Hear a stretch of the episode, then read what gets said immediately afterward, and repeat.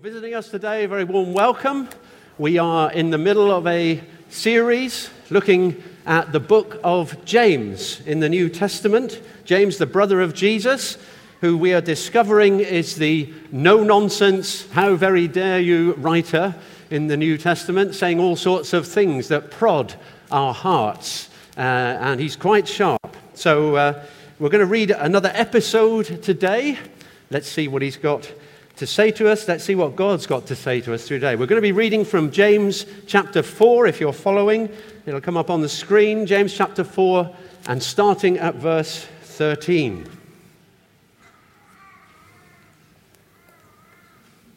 There we go.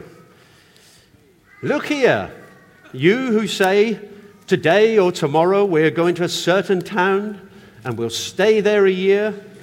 We will do business there and make a profit. How do you know what your life will be like tomorrow? Your life is like the morning fog. It's here a little while, then it's gone. What you ought to say is, if the Lord wants us to, we will live and do this or that. Otherwise, you're boasting about your own pretentious plans, and all such boasting is evil. Remember, it is sin to know what you ought to do and then not to do it. I grew up in a village of about 600 or so people in the southwest of Devon. And I was taken from this high along to the village congregational church, which was uh, filled with people who had a very real and a very simple faith. They were great people. And among them was my wonderful, godly gran, who lived to be nearly a hundred. Great example to me. And they must have read this passage from James because my grand speech, for sure, was constantly peppered with the phrase, God willing. Everything that she did, well, God willing. And then she expanded further. She had this other great phrase, very poignant. Well, if I'm spared, she used to say to me, if I'm spared, and it really made an impression on me. And I don't want you to think that I'm mocking or judging her. Actually, I've, uh, that came out of a deep sense of her dependence on God. But I do think that James is really not primarily concerned with our conversation here. James is concerned with our hearts. It's not about adjusting what we say, it's actually about adjusting our hearts, this passage. And we know that from the overflow of our hearts, that's what comes out in our mouths. So it's our hearts that James wants to address. And essentially, this passage is a call to us to turn away from our illusions and to turn to reality. It's a call to turn away from pride and arrogance towards humility. And it's a call to recognize the truth that we've been singing only this morning that every breath, our very next breath, comes from God. Comes from God. And that God keeps everything going just by the word of his say so. It's a call to nothing less than a perspective on life that comes from God and not from us. And you know, seeing our lives in their true perspective is really, really important. Seeing the bigger picture is really, really important because we can so easily focus on the small picture and kid ourselves. What's really going on? We can focus on the small picture and live under an illusion. Let me try and illustrate what I mean here with a, a picture. Some of you will know this very well. No shouting out. But take a look at this. So here's a picture from 1932 of some guys having a working lunch. Looks good, doesn't it? It's great. That's the small picture. The thing is, the bigger picture is this. These guys are having lunch on an iron girder, 840 feet. That's 260 meters for the young among you, above the streets of Manhattan, while they take a break from building the Rockefeller Center. Now, I don't know about you, the first one to me looks something I'd quite like to be part of. Cheerful lunchtime party. This one, you must be kidding. I'm petrified of heights. I don't want to be anywhere near that. That's the bigger picture. That's what's really going on. You see, appearances, if our focus is not right, can be deceptive. We can get completely the wrong end of the stick if we're just looking at the small picture. So, how can this Bible passage help us get a God perspective on life? Help us to see the whole picture. Well, I'm going to talk about three things this morning. Number one is don't be a fool. Number two is build on reality. And the third one, the good news is the freedom of surrender. Don't be a fool, build on reality and the freedom of surrender. Okay, let's press on. Don't be a fool. Nobody likes to be a fool, do they? No one likes to feel a fool. Some of us have the, the benefit, the blessing of actually having to get used to it more than others. So it gets easier. But nobody likes being a fool. You know, we can fool ourselves, the Bible says, into thinking that God doesn't exist when everything around us, the earth, the world, the universe, everything around us is telling us that He does. We can fool ourselves, the Bible says, into thinking that we're okay, maybe even that we are worth it, like the adverts constantly tell us, when probably inside there's a lot that tells us that we aren't. We can fool ourselves that we are in control of our own lives. I am the master of my fate.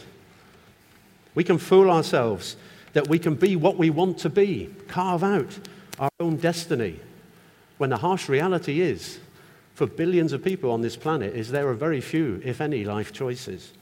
And as for being in control, who are we kidding? James, as ever, zeroes in on reality. Look here, he says to us, you who say, Today and tomorrow I'm going to do this, next year I'll be doing that. How do you know what your life will be like tomorrow? You know, it reminds me of a story that Jesus told, a parable, story with a meaning, about a rich farmer. And this farmer was doing really well for himself. In fact, he was, he was getting richer and richer. And he's trying to work out how is he going to cope with this. He makes a plan. I'm going to build bigger barns. I'm going to fill them up. I'm going to take time out. I'm going to relax. I'm going to enjoy all that I've got. God is not in his plans. But the thing about it is this you see, you can't delete God from the equation. You can't take him out of his world. The man had made his plans, they were great. God butted in. This is how he butted in. But God said to him, You fool, this very night your life would be demanded from you. Then who will get what you've prepared for yourself? Don't be a fool. We can have moments of clarity, moments of reality, and then we forget. I don't know if you've ever experienced a life threatening moment something that, that could really change the course of everything in your life. Many years ago, I was in a car with some friends of mine, being driven by a friend. I was in the passenger seat. I fell asleep, head against the window. We were going up a motorway from Manchester. We were in the outside overtaking lane. And uh, I just dropped off, as I tend to do in cars. And suddenly, I woke up because I felt the car do something weird. And I heard Benny say something I'm not going to repeat, but something was going on. And as I opened my eyes, right in front of me, about a foot away from me, I saw two bonnets smacked together a car coming this way and a car coming the way we were going. Boof! And we were on, we were gone. What I'd seen was someone who'd come through roadworks, ended up on the wrong side of the motorway, and I saw him hit the car behind us, which then hit the car behind that, and the car behind that, and the car behind that. And we were at the only place, I've been back since, in that motorway where there's just enough room to get a car through between the overtaking lane and the barrier. And we were through and gone. Whew. Do you know my Bible reading that this morning, eh, that morning was Paul's account of God saying, You're going to be in a shipwreck and you're all going to come out safe. I had a real sense that God had kept me in that moment, that God's hand had preserved me. And I tell you this the next morning, I woke up full of thanksgiving. The next morning, I woke up, thank you, God, I'm alive. Aren't the trees wonderful? Aren't the birds singing sweetly? And the next morning I woke up and it probably wasn't quite so good. And you know what I'm going to say, don't you? Over time, I forgot. I thought I would never forget, but I forgot. And the daily stuff of life just crept in. I'd had my moment of reality, but the daily stuff of life just crept in again on me. Life can change in a heartbeat. Whatever you think you've got money, fame, looks, health, career, friends it can all just change in a heartbeat. Now, that's not being miserable, friends. That's just being honest. That's the truth. And you know, we live in a world that looks solid, where everything looks solid as a rock, and it's actually fragile. And God wants you and me to know this morning that the only solid foundation in the world is Him. It's Him. You know, Psalm 45 says this God is our refuge and strength, always ready to help in times of trouble. So we will not fear when earthquakes come and the mountains crumble into the sea. When my world starts to fall apart, God is my refuge and my strength. We can each say that this morning. So instead of being foolish, instead of believing the illusion of what seems to be the case around us, we need to build on reality. In verse 14, James again tells us like it really is. You, he says, your life is like the morning fog. It's here a little while, and then it's gone. Sobering words. Let's turn to the psalmist, uh, to David, writing in Psalm 103, for a bit of a more expansive statement on that. This is what David wrote in the Psalms Our days on earth are like grass, like wild flowers. We bloom and die. The wind blows, and we're gone as though we'd never been here. But, see God butting in on our world again. But the love of the Lord remains forever with those who fear him. His salvation extends to children's children. You see, our lives, each one of our lives, is like a morning fog, a mist. But the good news is this we are a mist that God loves. We are a fog that God has put his love on. In the big picture, with the grand perspective, my life will just come and go, one of billions of others on this planet Earth throughout history. But the wonderful thing the Bible tells us is that the eternal God, who has no beginning and no end, knew me personally before I was formed, formed me in my mother's womb and wants me to be with him for eternity. He places such value on me, this mist, this morning fog. He places such value on me, he gave his only dear son for my sake. What is my life? Well, it's a Bible based, honest self awareness that rescues me from my illusions. Seeing my life in the big picture humbles me and gives me true perspective and something to build on. And seeing that God has put such value on a mist like me causes my heart to worship. It's even, it's even more wonderful, isn't it? That He should care about me and you. And He does. You know, the Bible never tells us what to feel, it doesn't tell us to feel thankful. That's good news. Difficult. What it tells us is to be thankful. You know, going back to my near car crash experience, when I stopped feeling thankful, I stopped being thankful. But you know, God wants us to get it the other way around. You know, He wants us to be thankful. And I'm getting better these days at remembering to be thankful. This is the day that God has kept me for. You are here today because God has kept you for this day. And He's kept you for this day for purpose. Even if it's a mundane, boring day, even if it's filled with my boring job, my routine work, feeding the kids, changing nappies, filing stuff, you name it. Every day we have opportunities to be faithful to the God who's been faithful to us. Every day, we have opportunities to worship God in the mundane and the small. Do I wake up and see every day as a new gift from God? Well, it may take a coffee or two, but that's where we're heading. Because thanksgiving, thankfulness reminds us that we depend on God. You only say thank you when you're receiving something from someone else. It, it, it, do you see what I'm saying? It's, when I say thank you to God, it reminds me I'm actually getting it from Him.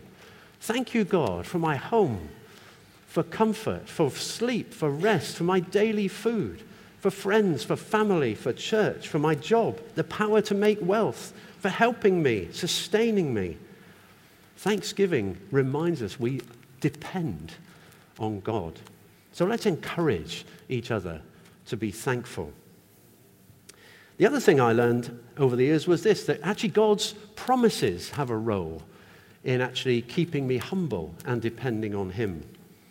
When we were uh, in our story of moving here, which some of you will know, which took about four years from beginning to end, it was a roller coaster in our life.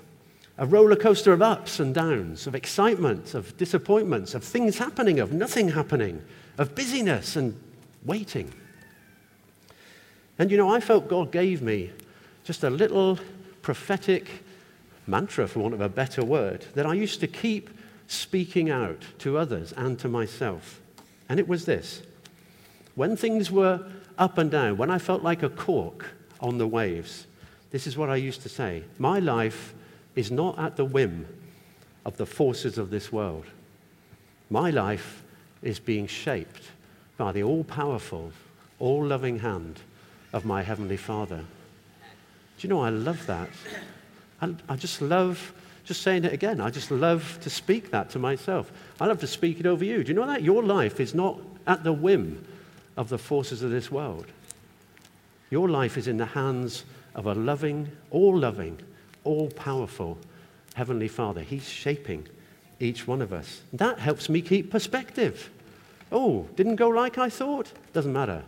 My life's not tossed around by the force of this world. This is my Father shaping me. Gives me perspective. It helps me build on reality. So let's be people who build on reality by practicing thanksgiving and reminding each other of God's promises. Because accepting reality isn't miserable, it's actually freeing. Psalm 90, verse 12 says this Teach us to realize the brevity of life. Why? So that we can go around with a long face? No. No. So that we may grow in wisdom. That we grow in wisdom of how to live. Which brings me to my final point the freedom of surrender. The freedom of surrender. You know, if we truly are dependent on God, if we truly are trusting Him, if we have an attitude where we can say what James tells us we should be able to say, it's because we've said to God, It's up to you. It's not up to me, it's up to you.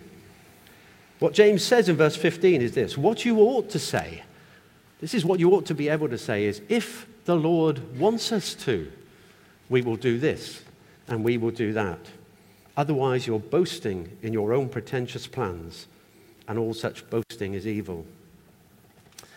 I don't know if you've ever been in a position where you've had to hand over a, maybe a job or a responsibility uh, or something to someone else because you're moving on or changing role or you know whatever it is. Uh, I've done that a few times in different contexts, and I have to say it can be a great relief, can't it, when you finally, finally hand it over and you walk away and there's a, a spring in your step. That's it. I'm free. if it all goes wrong, they're not going to ring me. They're going to ring him or her. Having said that, you can also be concerned, can't you, once you've handed something over? If it's something that you feel passionately about, you think, well, are they going to do a good job? Are they going to mess it up? Are they going to do it right? Which, of course, is the way I would do it. You know, there's nothing better than handing over responsibility to someone that you think is capable and trustworthy. That gives you confidence, doesn't it? Well, now imagine this. Imagine you were handing over to a person who is all powerful, totally capable. Imagine you were handing over to a person who is all loving, totally trustworthy. Then we get some idea of the freedom of handing over our lives to God. He's all loving. There's no darkness in him. He's all powerful. He's capable. There's a freedom, you know, that, from anxiety, a freedom from pressure that that brings on our lives. But please know, I'm not talking about some sort of fatalism. I'm giving it all over to you, God. You know, it's que sera, sera. I'm giving up and handing over.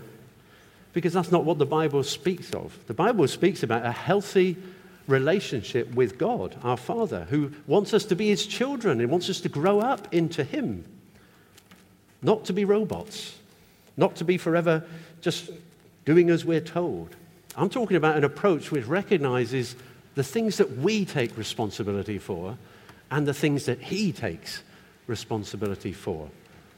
My part and His part. You know, there's great freedom when we get that right. Great freedom. It's my job to believe. It's his job to save me. It's my job to follow. It's his job to lead me. It's my job to share what God has done for me. It's his good job to open other people's eyes and to save them. It's my job to pray for the sick. It's his job to heal them. It's my job to work. It's his job to prosper my work. It's my job to be generous and give. It's his job to provide for me. Do you get what I'm saying? Jude 1 21, little book, interesting little verse, says this, fascinates me this. So He says, Keep yourself in the love of God. Interesting, isn't it? Keep yourself in the love of God. You see, I think that's another one of these. God has done all he can to demonstrate his love to you. He has given his only son in the life, the death, the resurrection of Jesus. He can't do any more. That's his job. My job is to keep myself in the love of God. As we were worshiping this morning, we're keeping ourselves in the love of God, focusing on him, fixing our eyes on him. That's our job, folks. It's our job. We need to keep ourselves in the love of God and enjoy it as we were this morning, more and more. That's not, a, that's not an indulgence, it's a necessity for us. Keep ourselves in the love of God. I don't know if you're like me, but I noticed in myself over the years that uh, there are times in my working life where I, I become uh, really more interested in the problems that somebody else is having in their job and what they're doing in their job than I am in mine. And that usually is because that whatever I'm supposed to do in mine, I don't really want to do. I don't fancy it. So I'll, I'll fill my time up with helping somebody else out, because that's a good thing to do, isn't it? Nice to help somebody else out.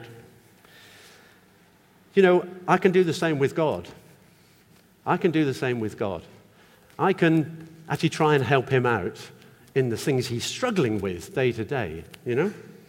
Uh, and, and kind of leave my stuff. Because, I mean, some of that's quite difficult, isn't it, really? Like addressing my issues and uh, actually changing my mind to match up with him and uh, persevering where it's difficult. You know, doing what God's never asked us to do is hard work and doesn't really work very well. Trying to run the world, if you haven't tried it, let me assure you, trying to run the world is exhausting and fruitless. To be honest, trying to run my world is exhausting and fruitless. I can't even do that. God has the whole world in his hands, he's fully capable. Running the world, running my world is his job and he's fully trustworthy to do it.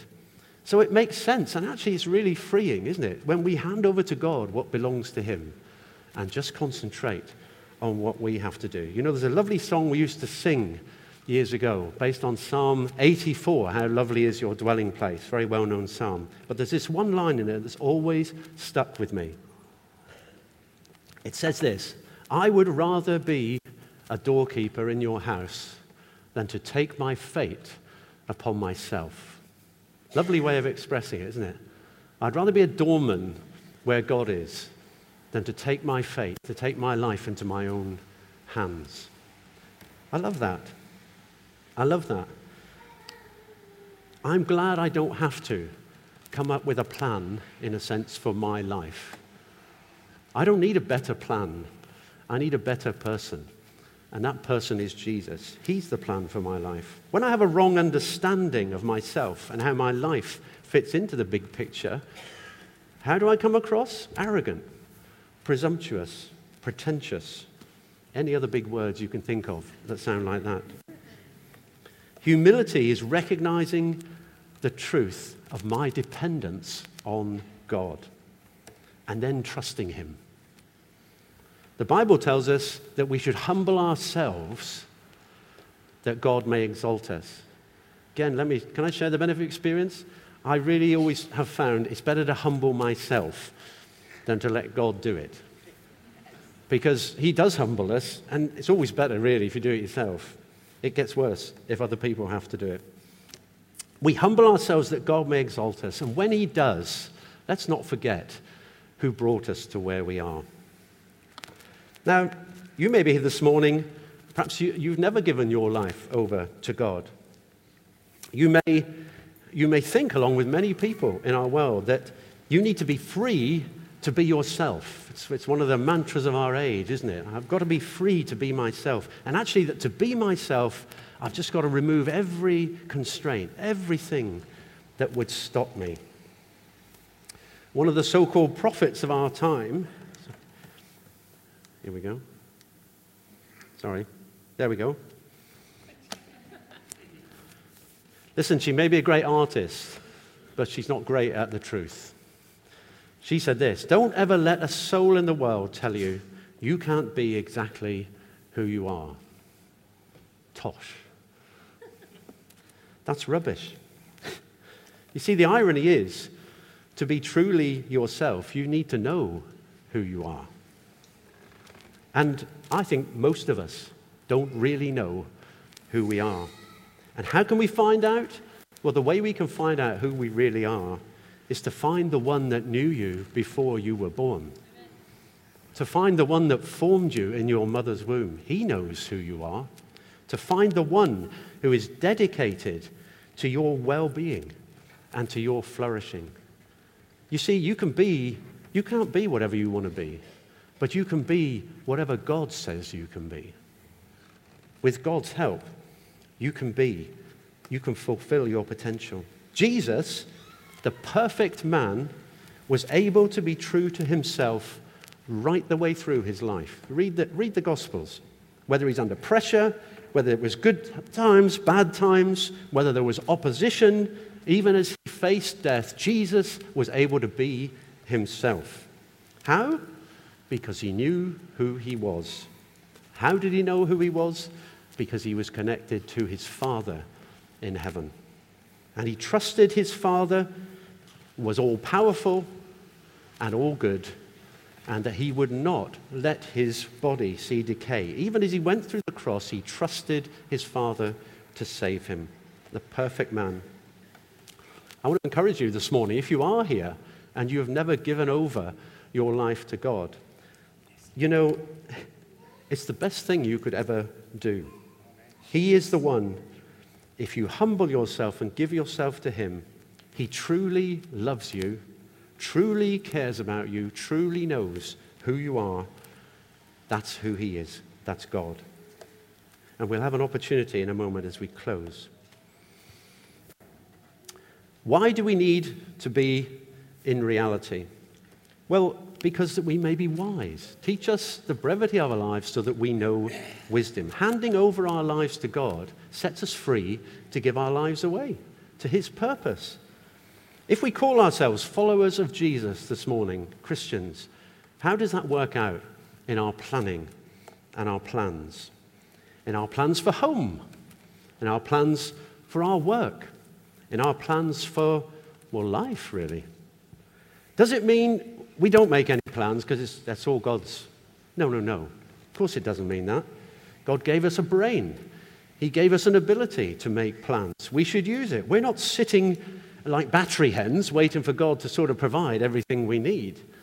God wants us to fly, not be caged up. He wants to set us free. Nor is it about us bringing our plans to God for His rubber stamp, like some committee or other. This is where our attitude comes into it. It's about our hearts. It's about how we think about our plans and how we hold them. You know, if you read through the New Testament, the Apostle Paul made lots of plans. But the way he made plans was something like this he made plans and then trusted God to open and close doors. He said he was going to do some things which he couldn't do in the end. He made a plan to do this, but God ended up taking him somewhere else. See, Paul made plans and held them out before God open handed, allowing God to, to shift and to change them. He was trusting in God. It's a great example. We can do that as individuals. We're doing it right now as a church. We've heard God about starting a site in the north of Winchester, and we're moving ahead with it. We're going forward, but we're going forward like that. We're saying, God, open the door. Open the door for how this works out. God, guide us and lead us. We're looking. There are our plans. We're looking for His plan. And it's the same in our lives too. You know, Jesus is described in the Bible like this He's the one, when He opens a door, nobody can shut it. And when He shuts a door, nobody can open it. I find that so reassuring. That's security, isn't it? Yeah, I'm trusting in the one who, I tell you what, if he opens the door, there's no way that's not going to happen. And if he closes the door, then that's clear and we move on in a different direction. When things don't work out as we expect, we just need to take it to God and get over it. He obviously has another plan. We need to bring everything, our plans to God, and hold them lightly in His presence. So, this morning, where do we go with this? You know, we have our illusions, don't we? It's very easy to be caught up in the day to day and to not realize actually that our life is going by, that we have a calling and a destiny that God wants us to fulfill. And maybe we need to get hold of it and get started on it. We have a call to build our life on reality, the truth of who we really are and who we are in God. And God is calling us all, I believe, this morning to live lives of surrender, to give up our lives into His wonderful, safe hands. I want to just uh, ask the tech team if they'll put on a video for me in a moment. It's a worship song, which is a song of response. And you may know it, you may not know it. Um, and I just want to say, use this song however you feel the Holy Spirit is leading you. You may want to join in, you may want to stand and worship if you know it, you may just want to sit. But I'm just going to ask right now Holy Spirit, will you just move across us here this morning? May our hearts be open to what you have to say. Just come and touch each life here, I pray, right from the top, Lord, right down to the bottom. And let our hearts be responsive to what you have to say to us. So we're going to use this song, and then at the end, I'm just going to lead us in some prayer. Thanks. Let's take the opportunity to do some letting go, shall we? We all carry things God doesn't want us to be carrying. You know, I don't know if there's anyone here this morning who's never handed their lives over to God, but if you are here this morning, and that's you, even if there's only one person here, I just want to give you the opportunity to do the best thing you can do with your life. So I'm just going to lead us in a prayer. And if that's uh, you, just say that in your own heart. And please come and see me after. Father God, I want to surrender my life to you today. I'm sorry, Lord, that, that I haven't realized you were there. I haven't lived as if you were there. I've done quite the opposite. And I ask you to forgive me for the way I've lived. I want to receive your forgiveness in Jesus this morning. Thank you that his blood makes me clean, restores me to you. And this morning, I hand my life over to you. And I say, Take my life, Lord. I want to let go of who I was, and I want to become who you want me to be. Jesus' name. Amen.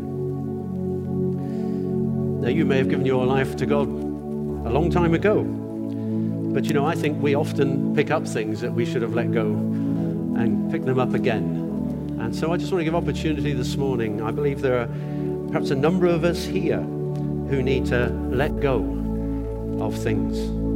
You know, the old has gone, the new has come. We can let go of it it's gone. And so I just uh, want to invite you now to surrender afresh to the one who loves you. Uh, maybe it's a situation you're in that you kind of have taken on yourself. Maybe it's something in the future that you're facing or that you need to deal with. I just want to encourage you this morning hand it over to Him. Hand it over to Him. Whatever it is, whatever is on your heart this morning, let it go to the one who can bear it. Let there be freedom in this place. So if that's you, just, just join me in your heart as I lead us in prayer. Father God, you are the one I depend on. This very breath in my body you have given me.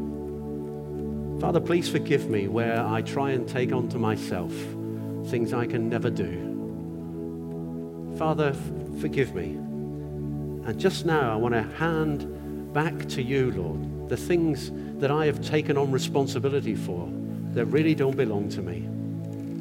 I hand you back, Lord, this situation. I hand you back, Lord, the, uh, the, the plans. I hand you back whatever it is right now, I say, Father, will you come now by your Spirit and take weight, lift weights now in Jesus' name from people's hearts. Come and lift anxieties, Lord, from people's hearts here right now this morning. Come and lift fears, I pray, Lord. Let your love banish fears. Come, Lord, take weight.